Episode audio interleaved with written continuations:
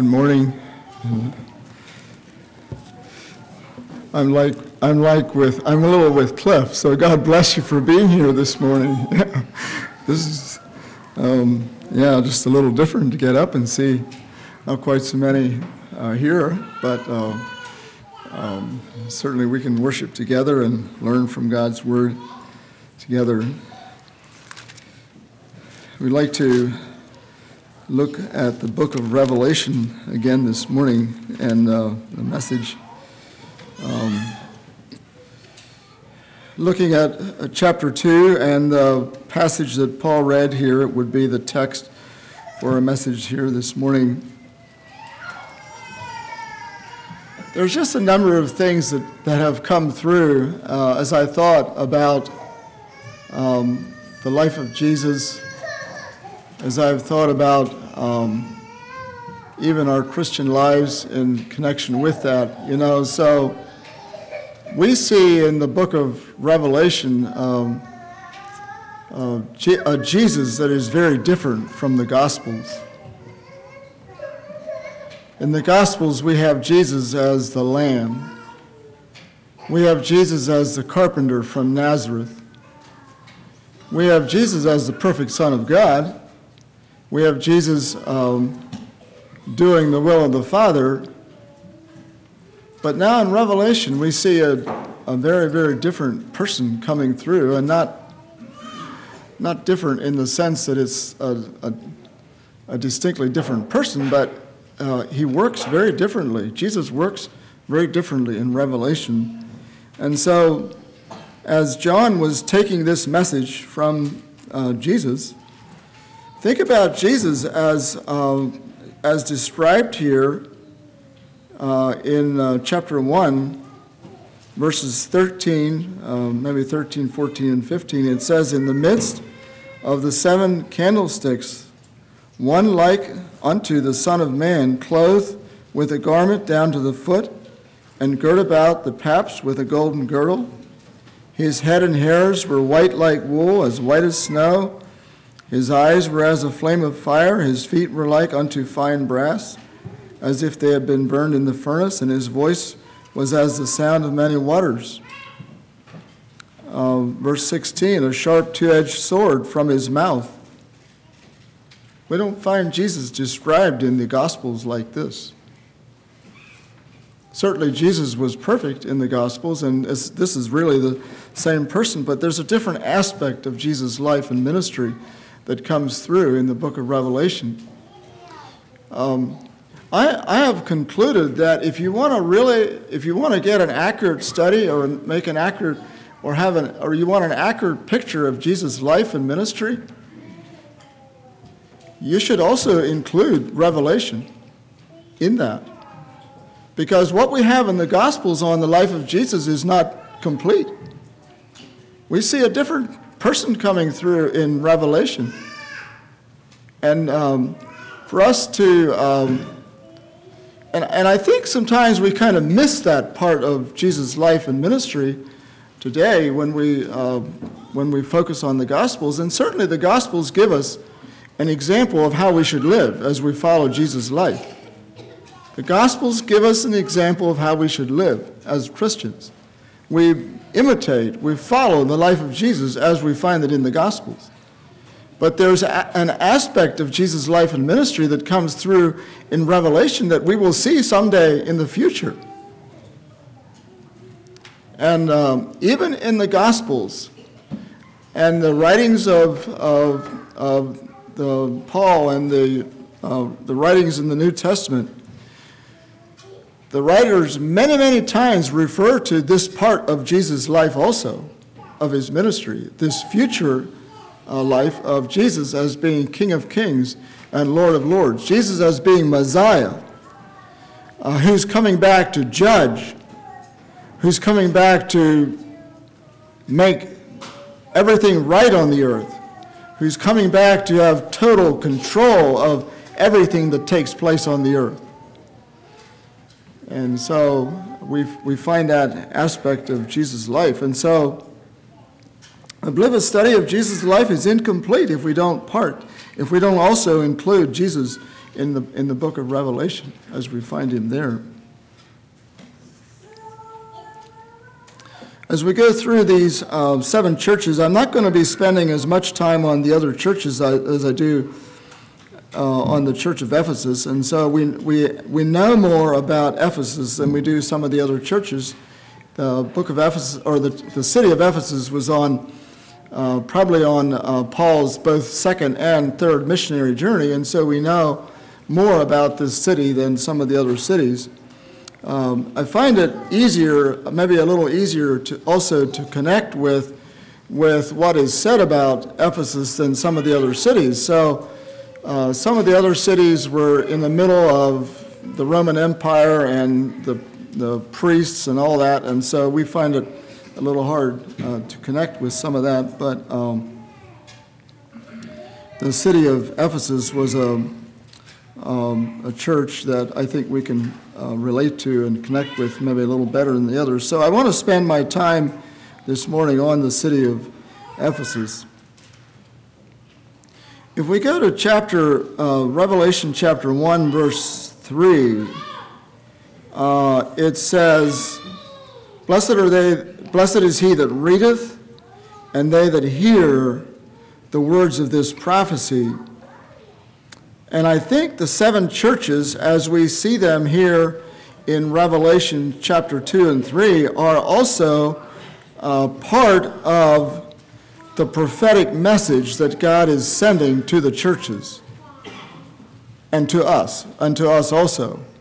And so I think there is room, there's room in that context to also think about these seven churches as also being somewhat prophetic of of um, eras of church history.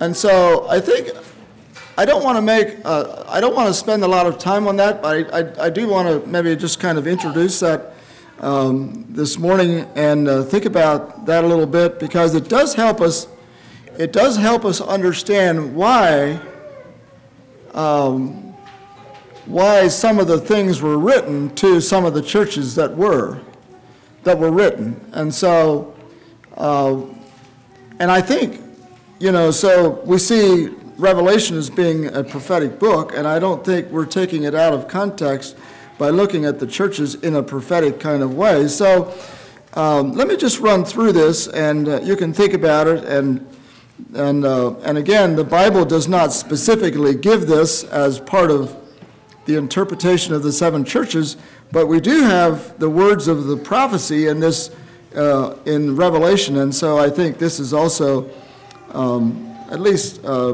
prophetic in nature.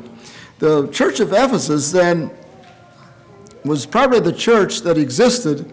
It started at the time of uh, Pentecost. The church of Ephesus would have started at the time of Pentecost and continued for about uh, for about 100 or 150 years after Pentecost.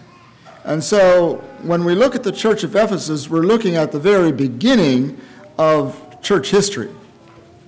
The very beginning, the first hundred years or so of church history. And so um, uh, this kind of gives us um, kind of gives us a um, context for what we see there. The church at Smyrna, which is the second church that is mentioned, then is the persecuted church. And we find that church then to be existing from about uh, AD 150 or so until the time of Constantine. And during that time, we'd have had, we would have had uh, what some historians would have said the 10, the 10 major persecutions of the church. And so we had various um, Roman, um, Roman emperors that would have persecuted Christians during that time. And the Christians, uh, the persecution was not always empire wide. Sometimes it was uh, in, in regions. Um, the, the persecution from Nero would have been primarily in Rome, but then there were some emperors later that would have had um, nationwide, across the whole Roman Empire, there would have been persecution. And so Smyrna is then the persecuted church, and we can easily fit that in, and then we can look at um, what is said about the church of Smyrna and fit that into that church period. It's interesting, interesting to me that the church of Smyrna and also the Church of Philadelphia were two churches where Jesus had nothing negative to say about them. So the persecuted church of Smyrna was, it was probably not a perfect church, but they, uh, Jesus didn't have anything negative to say about them, but they would have existed from about the time of, of um, AD 200 to about 300. The church at Pergamos then was the beginning of the union of church and state uh, as we have it under Constantine. And, um, and then we have the beginning of the priesthood and also um, moral corruption that had taken place in that. The church at Thyatira, we have more written about that church, uh, probably more negative things written about that church than any other. Uh, we have a, quite a number of verses that uh, address the church of Thyatira, and we have here at the height, in this church, we have the height of Roman hierarchy. Um, and uh, the priesthood has been established, and there's lots of corruption in the priesthood. And, um, and so this would take us through the Dark Ages up until about the time of the Reformation. Uh, I find it interesting that the Roman Catholic Church during that time would have represented would have represented Christianity, not in a very accurate kind of way, but they represented Christianity to the people at that time.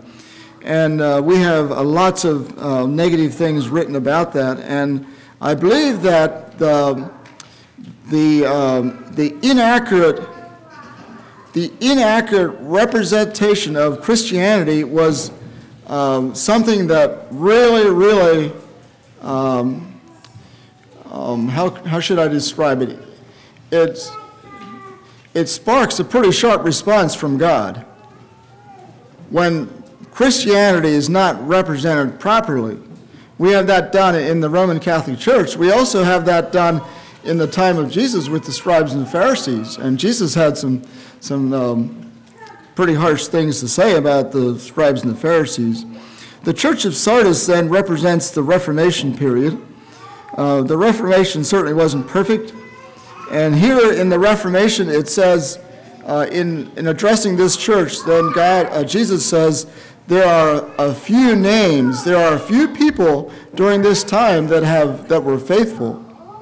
But primarily, the Reformation period was not seen as being a real, real positive uh, period uh, by Jesus in, um, in church history. The church at Philadelphia, then we have the open door. The church at Philadelphia had the open door, and the church at Philadelphia was the, was the evangelistic church, a period of intense evangelism, world evangelism. Uh, we have um, we have some um, evangelism taking place in Europe, and we have it in um, in the United States uh, during the time of Wesley and Whitefield, Uh, evangelism took place there. Um, uh, lots of uh, turning back to God through that. And then also the evangelism, worldwide evangelism took place. And then the church at Laodicea, I believe, would represent the church as we see it today a lukewarm church, uh, deception, apostasy, a part of the church, and um, and so, um, again, representing seven periods of church history. And so, if you read that, if you read what is written to the churches and you think about that representing church uh, periods of church history, it, ma- it helps us make uh, sense of what he's saying to those churches. This morning, then, we would like to focus on the church of Ephesus. And in verse 1, uh, chapter 2, verse 1, it says, Unto the angel of the church of Ephesus, write, uh, some people have um, interpreted the word angel as being as being a church leader or the bishop of this church. Uh, as you look at uh, as you look at Scripture and you look at uh, how uh, the bishops and elders and so on are are addressed in the church, I don't think that the word angel is properly interpreted as a being a bishop. I believe the word angel is an angel as we think about it as a ministering spirit. And so you think about this ministering spirit being one who sends the message to the church. And uh, an angel, as we would think about it uh, today. And uh, so we have this angel representing the church. Uh, verse 2, it says, I know thy works.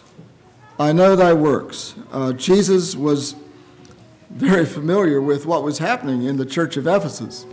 He was very familiar with that. Um, there, there is that line of thought that would say that every church has its angel.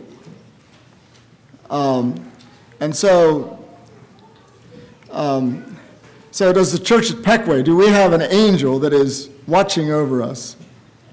Um, it's something to think about. We don't find that necessarily addressed in Scripture, but we do find the angels um, connected to each one of these seven churches here in the, in the book of Revelation. And, um, and I believe the, the fact that God knows what was taking place, God knew what was taking place in the book of, uh, with, with the church at Ephesus, is also, um, is also a part of God as he relates to churches today.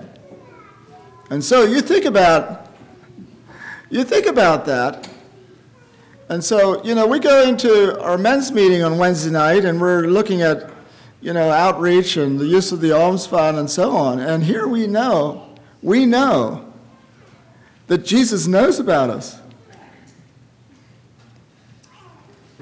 We know that Jesus is knowing about the decisions that we're going to make at the men's meeting.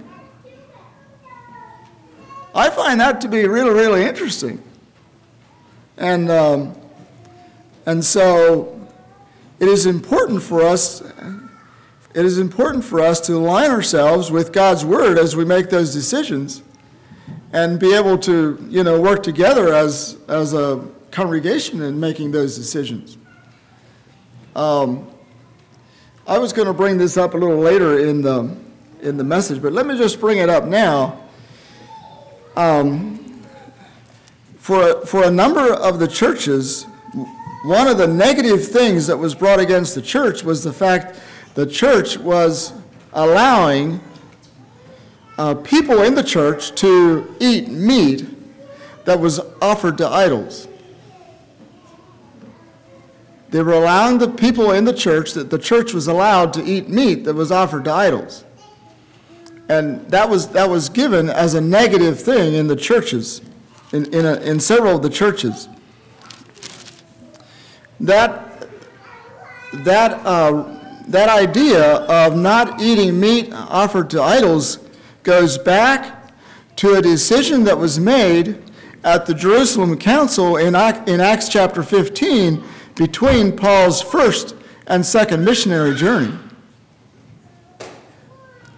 And there's really and I need to be careful I say this, there's really nothing in the, in, in the, in the Old Testament law that would, that would keep someone from doing that. This was, this was a decision that was made as the apostles and elders came together and they were looking at what is going to be required of the Gentiles and what was, you know, so and, but the decision that was made there is held in the book of Revelation as God is evaluating churches like thousands of years later.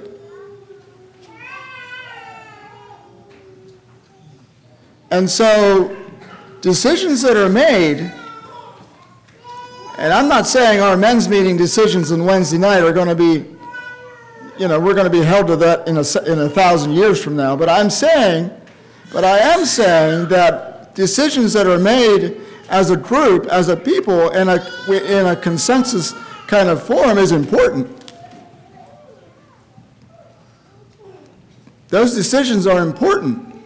And if you want to be a part of a group of people, those decisions are important for you and not to be taken lightly. And so the church here, um, the church here at Ephesus, then, we have um, a number of things coming through. Let me just do a little bit of um, of history on this church first. Um, we have the church first mentioned in Acts 18, verse 19, verse, and also verse 21, and it and it would and it, it's in the context of Paul traveling home on his on his second missionary journey, and it looks like, according to those verses, he stops. He makes a brief stop at Ephesus, uh, teaches there, maybe one Sunday or one day um, there. He teaches and then, and then leaves again. And then, when on his third missionary journey, Paul spends uh, quite a bit of time at the church of Ephesus and, uh, and is able to connect uh, well with that and uh, establish a church there. Ephesus was a seaport city. Uh, we find that many, of most of Paul's churches and most of the cities that Paul visited were seaport cities. Paul grew up in the city of Tarsus. He grew up in a, in a seaport city. Paul also grew up in a seaport city. And I know, you know, God calls us to many different places of evangelism and ministry and so on. And I don't want to in any way uh, put anything negative on, you know, having us move to the cities and so on. But the bottom line is this, that we tend to relate best to where we, brought, where we were brought up. And so Paul was brought up, he grew up in the city of Tarsus, a seaport city.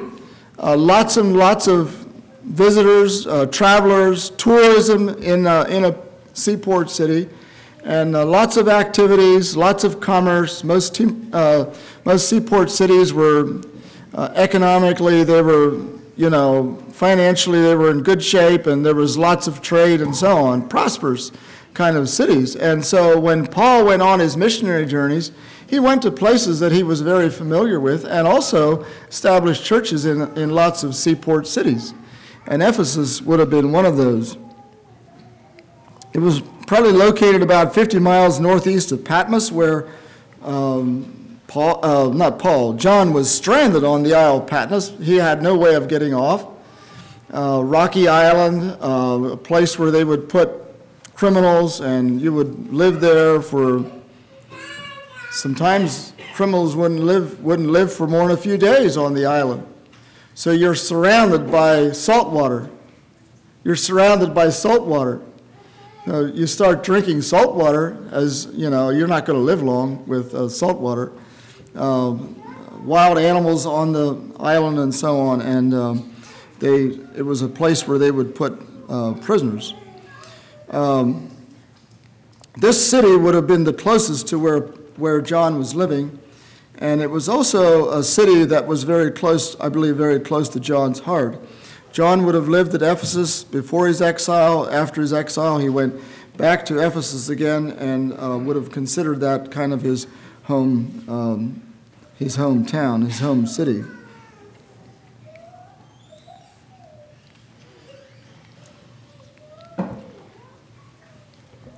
If you go into the book of Acts, you will also find Ephesus was, uh, was uh, the, the home of the temple to Diana. It was home to the, of the temple to Diana. This temple was considered, at that time, considered one of the seven wonders of the world. A huge, a huge, magnificent kind of building. And um, Ephesus um, was home to that, and idol worship was very, very rampant in the city of uh, Ephesus. Um, the word, and this is interesting, every, every um, city that is mentioned here in the seven churches, uh, every city that is mentioned here, the word, uh, the meaning of the word goes along with, with uh, what was happening in the church. And so the word Ephesus means to let go or to change. It means to let go or to change. And so you think about um, God's or Jesus' critique of Ephesus as having left their first love. And so they let go of something, or they changed, they let go of something that, um, that they had. Paul uh, says he disputed there in, the, in some kind of a school for several years. It was also in Ephesus where they had the bonfire, and they burned a lot of books. They burned a lot of books.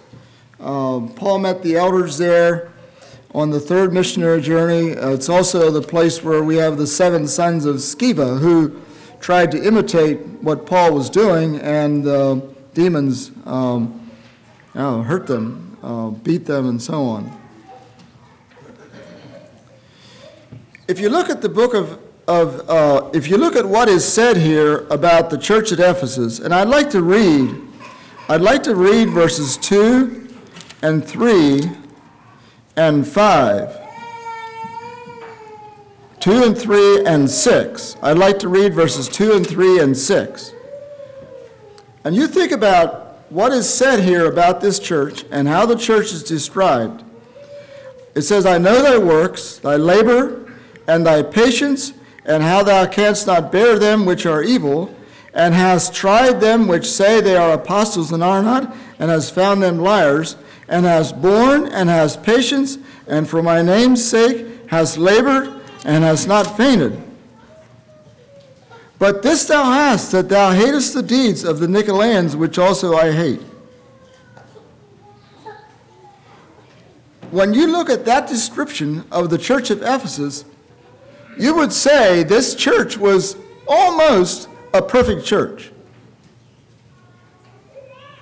You would say this church was almost a perfect church. What would you want to change in those three verses that would better describe or make the church better? What would you change in there? These people had it, it looks like these people had it all together. But then you read verses 4 and 5, and it says, Nevertheless, I have someone against thee, because thou hast left thy first love. Remember, therefore, from whence thou art fallen, and repent and do the first works.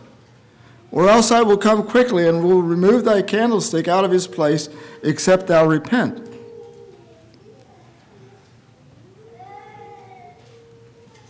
Here's, here's, my, here's my take on the Ephesian church. And so we have the church at Ephesus beginning at Pentecost. They continued for a number of years. And I'm, I'm thinking that when John wrote this, he was probably looking at second and third generation Christians from the time of Pentecost. He was probably looking at second and third generation Christians. Um, and then we, we see that in verse 4 it says they left their first love. It doesn't say they lost it, it says they left it. Now, most Christians don't backslide because they've decided to backslide.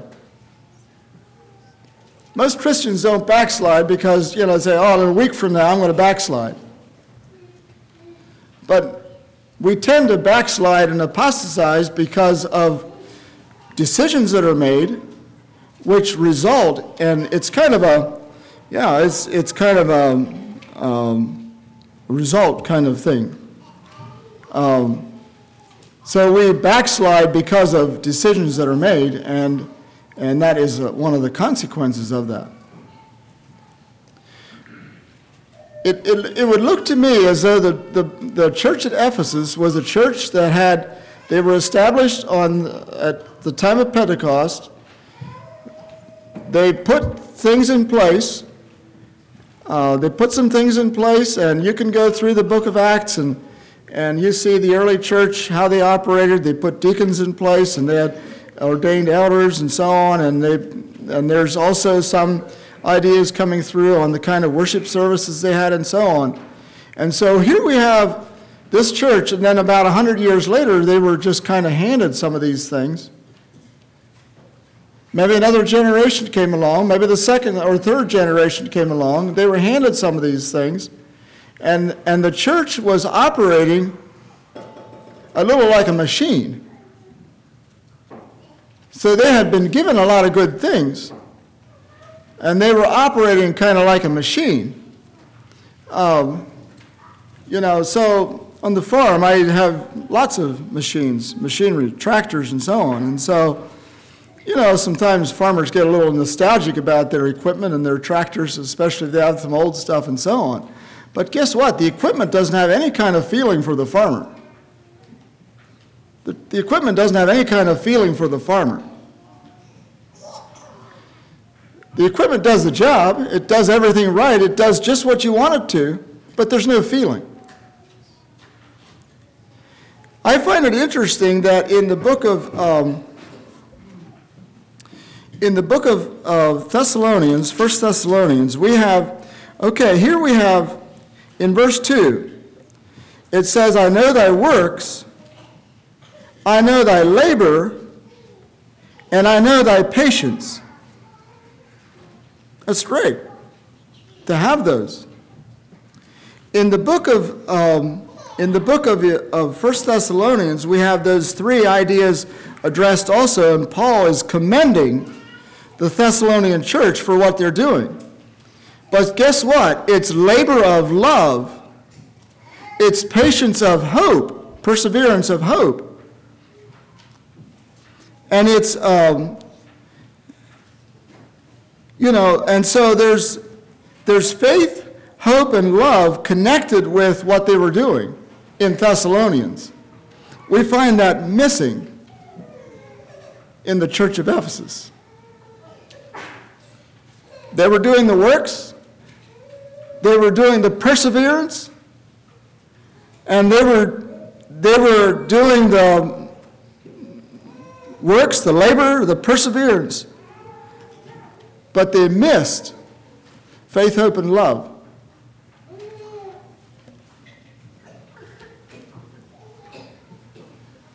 Um,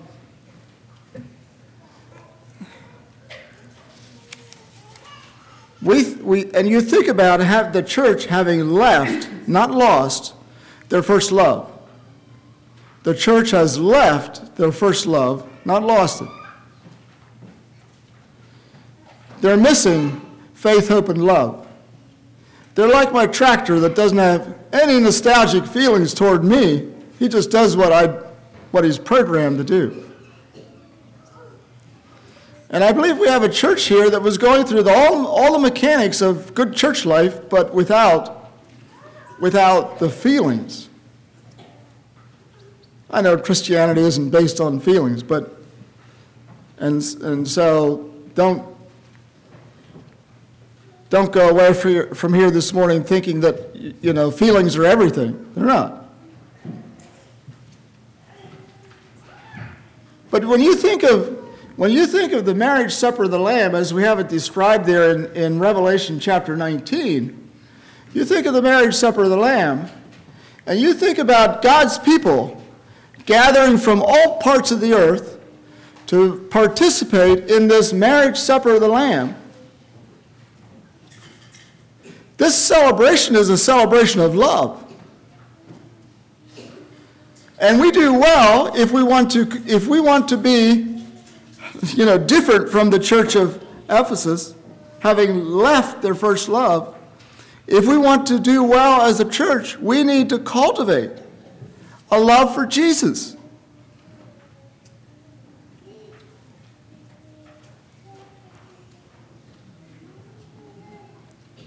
And that's really what sets Christianity apart from other religions a love for Jesus, a love for the one who started the church.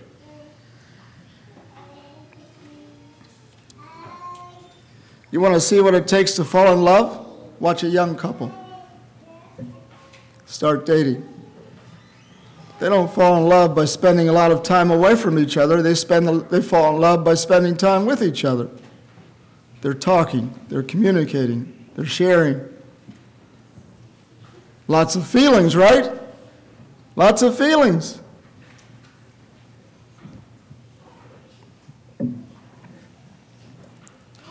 Apostasy, as we have it in the New Testament, is a departing from something. And I think it's, it's safe to say that the church of Ephesus here had apostatized. They had departed from something that they had earlier. And uh, the church was started with everything, you know, with the faith, hope, and love. but they departed from that. Hebrews chapter 3 verse 12 talks about departing from the living God. 1 Thessalonians 4:1 talks about departing from the faith. I have a little just um, um, I know here a few weeks back Floyd um, had noted uh, something that was found in the Sword and Trumpet. Just a, a, a short paragraph here that I'd like to read. It says the subtlety of apostasy was seen in the beautiful garden several thousand years ago. As one writer stated, the fall of human of humankind through the disobedience of Adam and Eve has set us on a trajectory on a trajectory, trajectory that makes it predictable where our intellectual and psychological and spiritual and spiritual inclinations will take us. Apostasy is a relentless opponent. Is that correct? Apostasy affects more than just the church. Sometimes it, I mean, these things affect other organizations, schools, and uh, missions, and so on. You know, so you get into something and then, and then it, it's hard to maintain what you've, what you've started.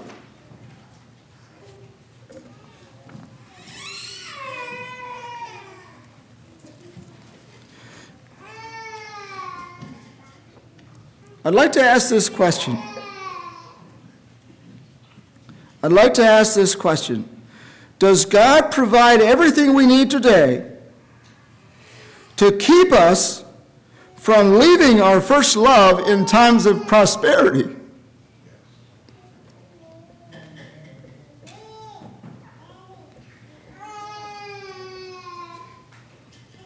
Or do we have to wish for hard times for better spiritual life?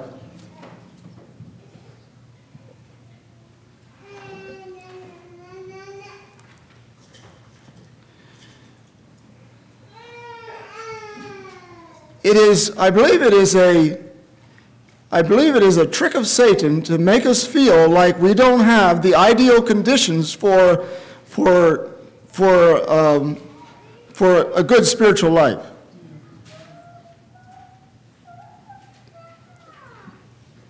We have, we have numerous examples of men in recent history who have done very well during times of prosperity and in their Christian lives who have done very well during times of prosperity and have, have been able to maintain a vital, vibrant Christian life. And I believe it is well for us to think about some of those men and look at them and read some of those biographies and see what they did. Because prosperity and life of ease, as we have it today, tends to be not conducive to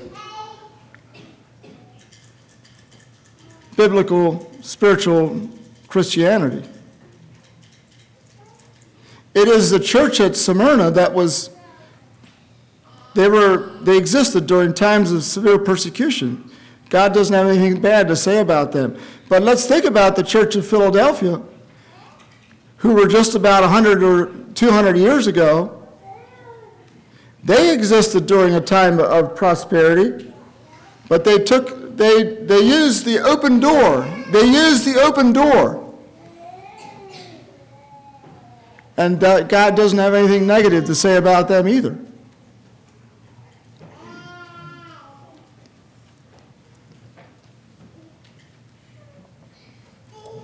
Just a few comments yet. Um, we have the, the Nicolaitans uh, coming through in this passage also, verse 6.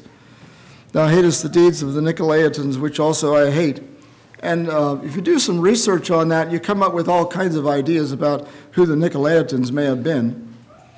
And so my research didn't help me a lot. Uh, one, um, I'm using, I'm using a, a book on uh, a commentary on Revelation by J.B. Smith. J.B. Smith was a Mennonite a uh, numerous number of years ago wrote a book, and then later, um, and died before his book was published. And then later, J. Otis Yoder finished the book made some comments and, and has those noted with his initials and so on, finished the book and had it published. And so I'm using that book some as I go through Revelation. But um, J.B. Smith says that uh, the Nicolaitans, if you look at the word, it can give you maybe some insight into who they were. Uh, the first part of the word, of the word Nicolaitans, has to do with conquering. Has to do with conquering. The last part of the word uh, Nicolaitans, laos, is where we get our word laity. And J.B. Smith's observation would have been that the Nicolaitans were people who, um, and he may have been actually thinking about the Roman Catholic uh, priesthood, they were people who were conquering the laity. Uh, also, coming through in, in uh, numerous other um, uh, comments that people were making, these Nicolaitans also would have allowed some immorality. Uh, perhaps uh, even bordering kind of on the Gnostic kind of idea of uh, Christianity. The Gnostics would have said that what you do with your body doesn't matter, it's what you do with your spirit and your soul that really matters. And so you can do with your body what you want to, and so if you get involved in, in immorality, it's not a deal. And the Nicolaitans would have maybe bought into some of that idea, some with their immoral uh, ideas on, um, on, for instance, uh, fornication. They would have allowed that. And so these people were, um, in some cases, were allowed to exist in the church, and but here at Ephesus, they uh, they would have uh, taken a stand against the Nicolaitans. Um, and so. Um,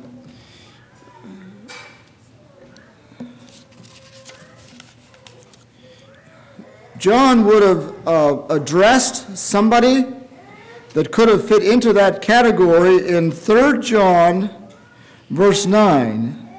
Uh, by, a man by the name of uh, Diotrephes.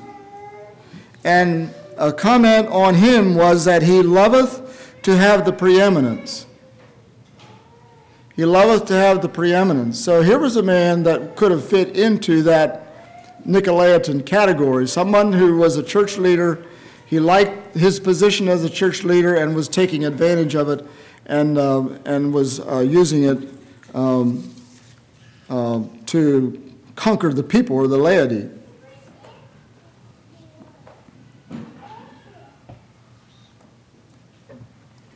The word overcome comes through it comes through in the New Testament 24 times, but it comes through in Revelation 20 times.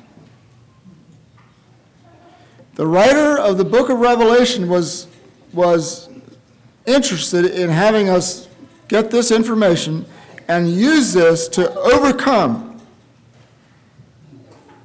He's not talking about overcoming death because in. Um, in Revelation chapter 12, verse 11, it talks about a group of martyrs. And it, uh, these martyrs, it says, overcame by the blood of the Lamb. They were put to death, but they overcame by the blood of the Lamb. Think about Jesus' life. Did Jesus overcome death? Did Jesus overcome death? He did it through death, right? He did it through death. And so the, the idea of overcoming is being able to live above the wiles of Satan, to live above the consequences of death, and so on. I believe that even in a time of freedom and prosperity, God has provided everything we need to keep our first love for Jesus. We don't live in a time of of spiritual disadvantage because, because we're living in a time of prosperity. God has given us resources today, freedoms and, and material things and money like no other church, like no other group of people has ever seen in the time of church history. From the time of Pentecost, there has been nobody, there's been no group of people that have the freedoms and the resources that we have today in church history. not as a, as a large group. And I believe God is calling us to be faithful in that. The works, the labor, the patience is great, but we need a labor of love, the patience of hope, a work of faith. And I believe God will bless us in that. Let's kneel together for prayer.